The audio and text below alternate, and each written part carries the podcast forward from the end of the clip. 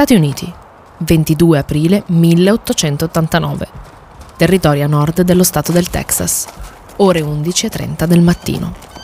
Più di 50.000 bianchi americani sono fermi al confine di un enorme rettangolo di terra. Un rettangolo di 2 milioni di acri, circa 8.000 metri quadrati, nel cuore dell'America, che fino ad oggi sono stati vietati ai bianchi colonizzatori. Tecnicamente sono ancora vietati, ma solo per altri 30 minuti. Allo sparo di un cannone a mezzogiorno in punto, basta. Quella terra diventerà dei primi che riusciranno a raggiungerla.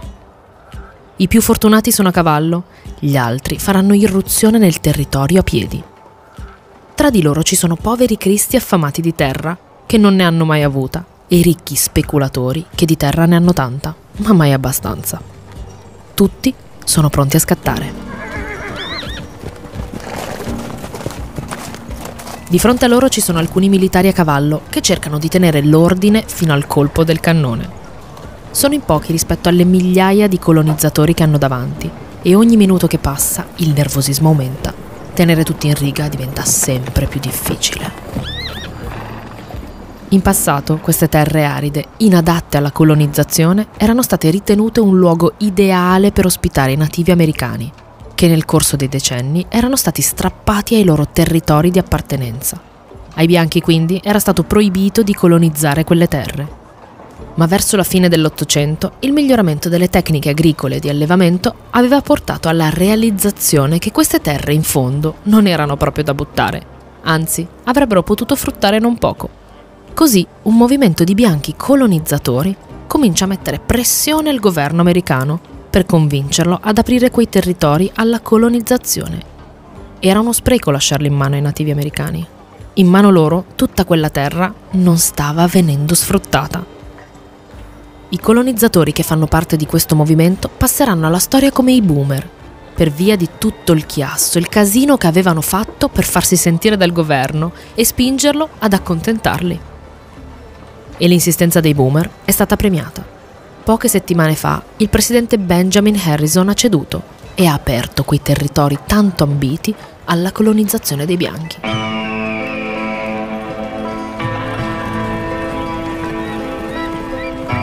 Oggi, 22 aprile 1889, il momento è arrivato.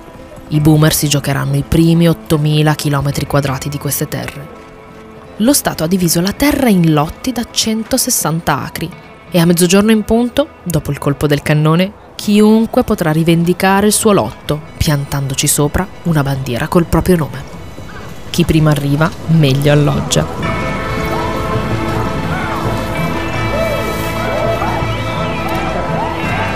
Ore 11.59. I colonizzatori i calcoli li hanno fatti. 2 milioni di acri divisi in lotti da 160. Fanno poco più di 12.000 lotti e loro sono più di 50.000. È inevitabile. Qualcuno, i più lenti, rimarranno senza. 30 secondi al colpo di cannone. I boomer cominciano a spintonarsi, a farsi largo per raggiungere le prime file.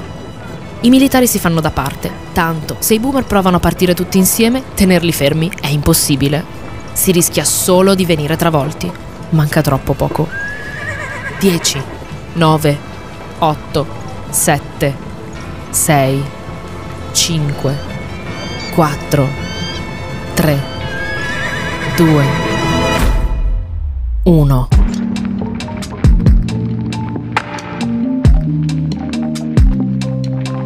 In inglese la chiamano FOMO, Fear of Missing Out, paura di rimanere esclusi. È la paura di essere gli unici scemi che non hanno saputo cogliere l'occasione della vita, la chance per arricchirsi fuori da ogni immaginazione la FOMO colpisce spesso noi esseri umani, ci fa smettere di pensare e ci fa agire in fretta, spesso abbandonando ogni logica.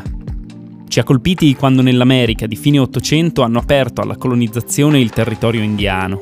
Non abbiamo pensato né ai giorni di lavoro persi, né al rischio di tornare a mani vuote e nemmeno al pericolo di essere travolti da una marea umana. Ci siamo messi a correre, spintonandoci tra di noi, per provare a piantare una bandiera su un fazzoletto di terra arida, in un posto sconosciuto, prima che se lo prendessero gli altri. Nel corso dei secoli sono state infinite altre le occasioni in cui le persone si sono lasciate prendere dalla fear of missing out. Da quando però esistono i mercati finanziari e soprattutto da quando accedervi è diventato semplice, le corse all'oro generate dalla FOMO sono diventate più frequenti e più spettacolari che mai.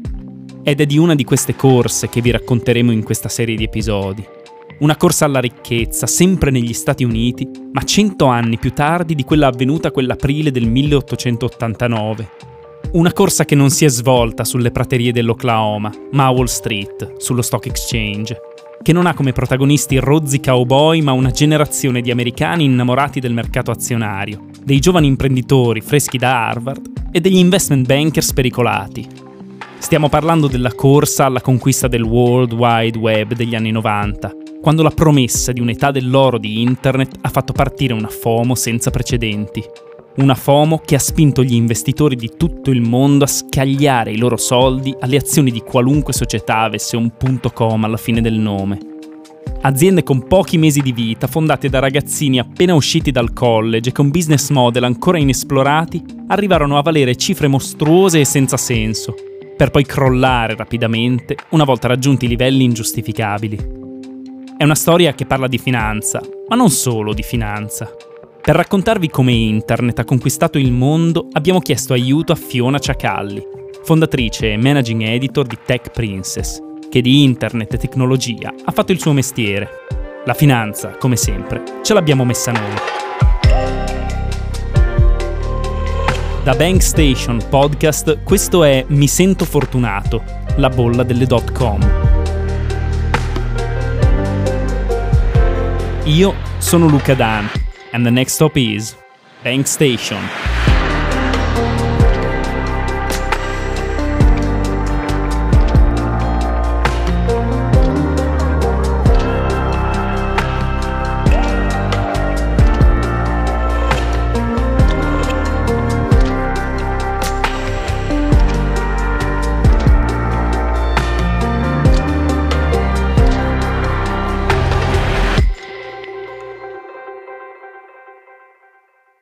Capitolo 1.0 L'open bar. Avete presente quelle cose che sono difficili da spiegare a parole, che però quando ti si presentano davanti le riconosci immediatamente? Il mare è un ottimo esempio, il fuoco anche. Ecco, vi sfido a spiegare ad un vostro amico cos'è il fuoco. Non sapreste da che parte cominciare. È una cosa, è un gas, un liquido. Eppure, quando lo abbiamo davanti, eccolo lì. Tutti lo riconosciamo. Bene, le bolle speculative sono esattamente l'opposto. Facilissime da spiegare, ma difficili da riconoscere quando le si sta vivendo. Vi parlo di bolle speculative perché il periodo di storia dei mercati che vi racconteremo in questi episodi, quello che va dal 1995 al 2000, è conosciuto proprio come la bolla delle dot com per via della bolla speculativa che ha interessato le azioni delle società che operavano su Internet. Una bolla si crea quando il prezzo di un bene aumenta spinto da un'euforia generale più che da un motivo economico vero e proprio. Quando l'hype svanisce e le persone si rendono conto che forse il prezzo è salito troppo e in maniera ingiustificata, comincia una vendita di massa, che fa rapidamente crollare il prezzo del bene. Per questo si chiamano bolle, si gonfiano e si gonfiano per poi scoppiare tutto a un tratto, una volta raggiunta una dimensione insostenibile. Visto quanto ci ha promesso a spiegarvelo, 10 secondi, 15 al massimo. Questo è esattamente quello che è successo alle azioni delle compagnie passate alla storia come dot com tra il 1995 e il 2000. Dot com per via del fatto che spesso avevano un punto com alla fine del nome, Amazon.com, Pets.com, Priceline.com. Gli investitori erano andati completamente fuori di testa per queste società.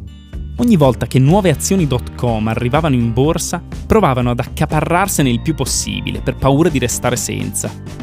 Questa corsa agli acquisti faceva decuplicare il prezzo delle azioni nel giro di qualche settimana, a volte addirittura in pochi minuti. Ad ogni modo, al di là di questi aumenti di prezzo stellari, seguiti inevitabilmente da dei crolli rovinosi, la cosa interessante e curiosa di una bolla speculativa è che non è semplice riconoscerla mentre ci si ritrova dentro. Non fraintendete, è facilissimo riconoscerla una volta che è accaduta, cioè dopo che è scoppiata. Cercate su Google il grafico azionario di Tiscali, una delle aziende .com italiane. Impostate il periodo su massimo e vedrete una bolla nella più splendida delle sue forme. Troverete un prezzo azionario che aumenta di 20 volte in soli 4 mesi, dalla fine del 99 all'inizio del 2000, per poi schiantarsi rovinosamente e valere meno di prima poco più di un anno dopo. Se foste interessati, oggi le azioni Tiscali potete comprarle a meno di 2 centesimi l'una. Ecco perché dicevo che è facilissimo riconoscere una bolla dopo che è scoppiata.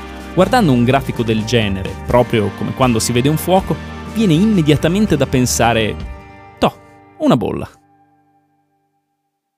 Quello che però non si riesce a capire guardando quel grafico è come cavolo ha fatto la gente a continuare a comprare quelle azioni senza accorgersi che il prezzo stava salendo a un livello senza senso? Non era ovvio che fosse destinato a crollare. Si vede lontano un miglio che quella che stavano vivendo Tiscali e altre centinaia di aziende .com era una bolla speculativa. Perché quindi in quel periodo per tutti era normale che queste azioni valessero così tanto? E qui torniamo al punto iniziale cioè che non è semplice notare una bolla quando ci si è dentro, perché quei prezzi per gli investitori dell'epoca magari erano giustificati. Infatti una bolla ha solo una differenza con un normale mercato in rialzo, cioè che le bolle, a un certo punto, scoppiano. E finché non scoppiano, distinguerle da un normale e giustificato rialzo dei prezzi è molto difficile. Perciò raccontare questi anni di storia dei mercati, la storia della bolla delle dot com, dicendo che è successa perché in quel periodo erano semplicemente tutti impazziti, è una spiegazione troppo facile, anzi sbagliata.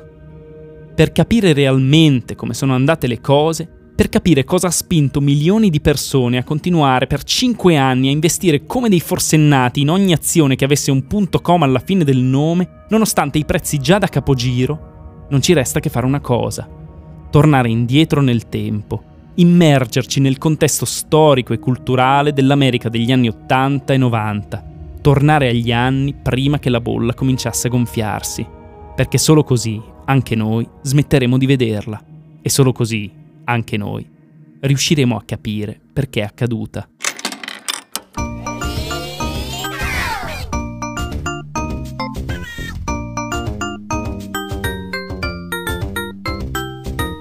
Come spiegato da Luca di Bankstation, le bolle speculative nascono quando i prezzi di un bene, nel caso della nostra storia le azioni delle aziende.com, aumenta spinto da euforia più che per motivi economici, come per esempio dei profitti aziendali in crescita oltre le attese.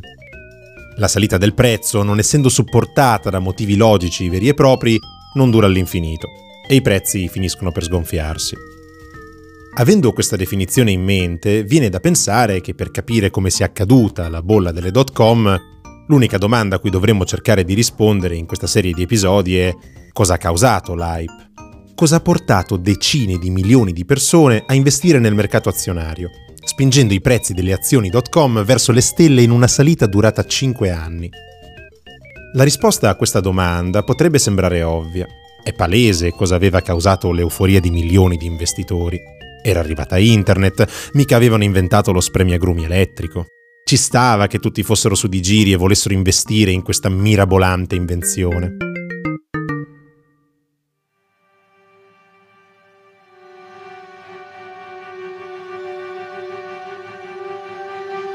Eppure la risposta non è così ovvia. Pensateci, non c'è stata una bolla del mercato azionario, un aumento ingiustificato dei prezzi delle azioni a seguito di ogni nuova invenzione. L'automobile, gli aerei, i jet, la televisione, tutte invenzioni che hanno cambiato le economie dei paesi, il modo di vivere, di fare business e le abitudini delle persone tanto quanto internet. Ciononostante non ci fu nessuna corsa al mercato azionario dopo queste invenzioni. Ci sì una corsa agli acquisti, tutti volevano una televisione in casa. Ma perché con internet tutti si misero a comprare azioni all'impazzata? No, l'entusiasmo per l'arrivo di Internet non può essere l'unica spiegazione. Ci doveva essere qualcosa nella società americana dell'epoca che l'ha resa suscettibile ad una frenesia per il mercato azionario. Se è vero che internet fu la scintilla che fece partire il fuoco, bisognava che tutto intorno fosse secco, perché il fuoco si potesse accendere e propagare.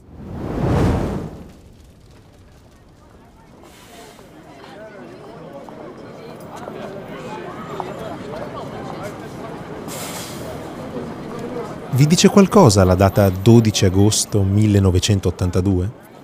A meno che non conosciate a memoria gli andamenti degli indici di borsa dell'ultimo mezzo secolo, questa data non vi dirà assolutamente niente.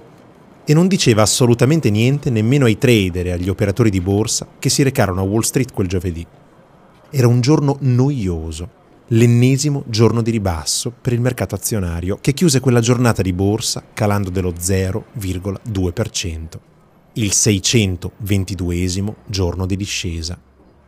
Da quando aveva toccato i massimi di sempre a fine novembre del 1980, più di un anno e mezzo prima, il mercato non aveva fatto altro che scendere. Le azioni valevano sempre meno, ogni giorno un pochino di meno, da 622 giorni. Se qualcuno avesse investito nel mercato azionario 100 euro alla fine del 1980, sarebbe uscito dal Palazzo della Borsa quel 12 agosto del 1982 con poco più di 72 euro. E anche guardando ancora più indietro, la situazione non migliora. Era dal 1970 che il mercato era in continuo saliscendi, senza prendere una direzione precisa. Non è un caso quindi che gli americani all'epoca fossero poco interessati agli investimenti nel mercato azionario e anzi guardassero con diffidenza a Wall Street. Investire in azioni era visto come un gioco per pochi, una cosa che facevano solo i ricchi e chi sapeva quello che stava facendo. E a dimostrare questo sentimento di diffidenza ci sono i dati. A quel tempo solo un americano su quattro possedeva delle azioni e il 90% di tutte le azioni esistenti era in mano all'1% più ricco d'America. All'inizio degli anni Ottanta, quindi, investire in borsa non era una parte importante della cultura e soprattutto delle giornate della classe media statunitense. Ma tutto questo stava per cambiare proprio quel giorno di agosto del 1982, perché quando la campana della borsa di New York suonò per segnalare la fine delle contrattazioni, segnò anche l'ultimo giorno di mercato pessimista e ribassista, l'ultimo giorno di discesa, dando inizio al più lungo periodo di mercati in rialzo che Wall Street aveva mai visto. Un periodo di quasi 20 anni che vide l'indice azionario Dow Jones aumentare di oltre 10 volte e il Nasdaq di oltre 30 volte. I bambini che nacquero quel 12 agosto del 1982 riuscirono a prendere la patente prima di vedere con i loro occhi un mercato azionario in discesa. Chi invece quell'estate si diplomò, partì per l'università, si laureò, si sposò, ebbe figli e arrivò quasi alla mezza età, svegliandosi ogni santa mattina, accompagnato da un Wall Street Journal che mostrava grafici azionari che puntavano solo verso l'alto. Questo lungo periodo di prosperità a Wall Street, questo mercato azionario in continuo rialzo, è senza dubbio uno dei fatti centrali e dominanti della storia economica americana degli anni 80 e 90 ed è anche un fatto centrale e dominante nella storia di un'intera generazione, una delle generazioni più fortunate di sempre.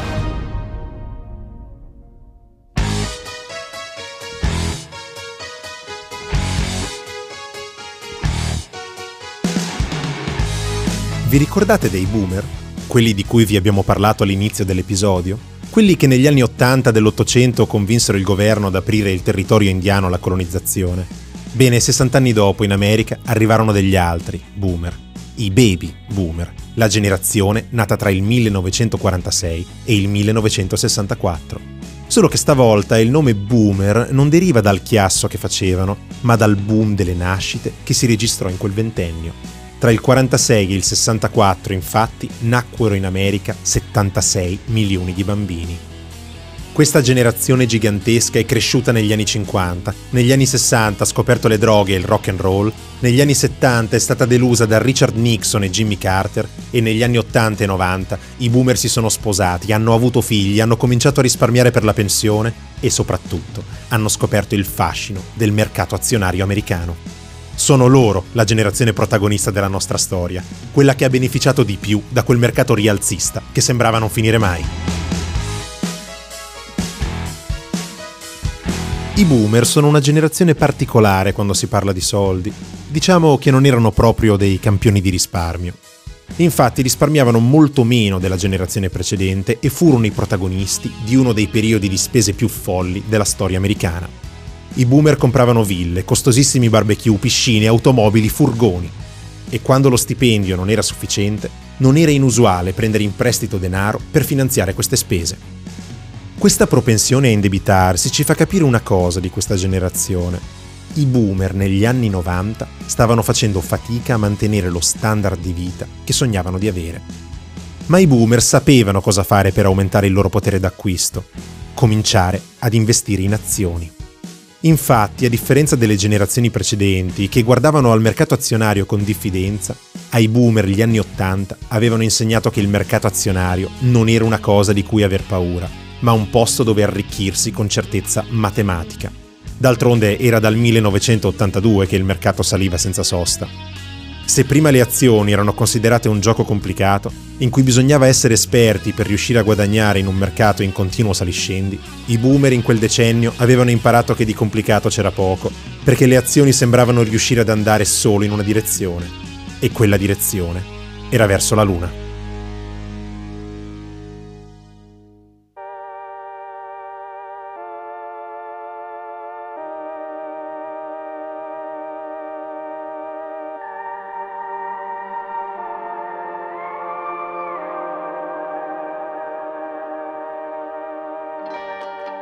Nel 1995, 13 anni dopo quell'ultimo giorno di ribassi, nell'agosto del 1982, più di metà degli americani possedeva delle azioni.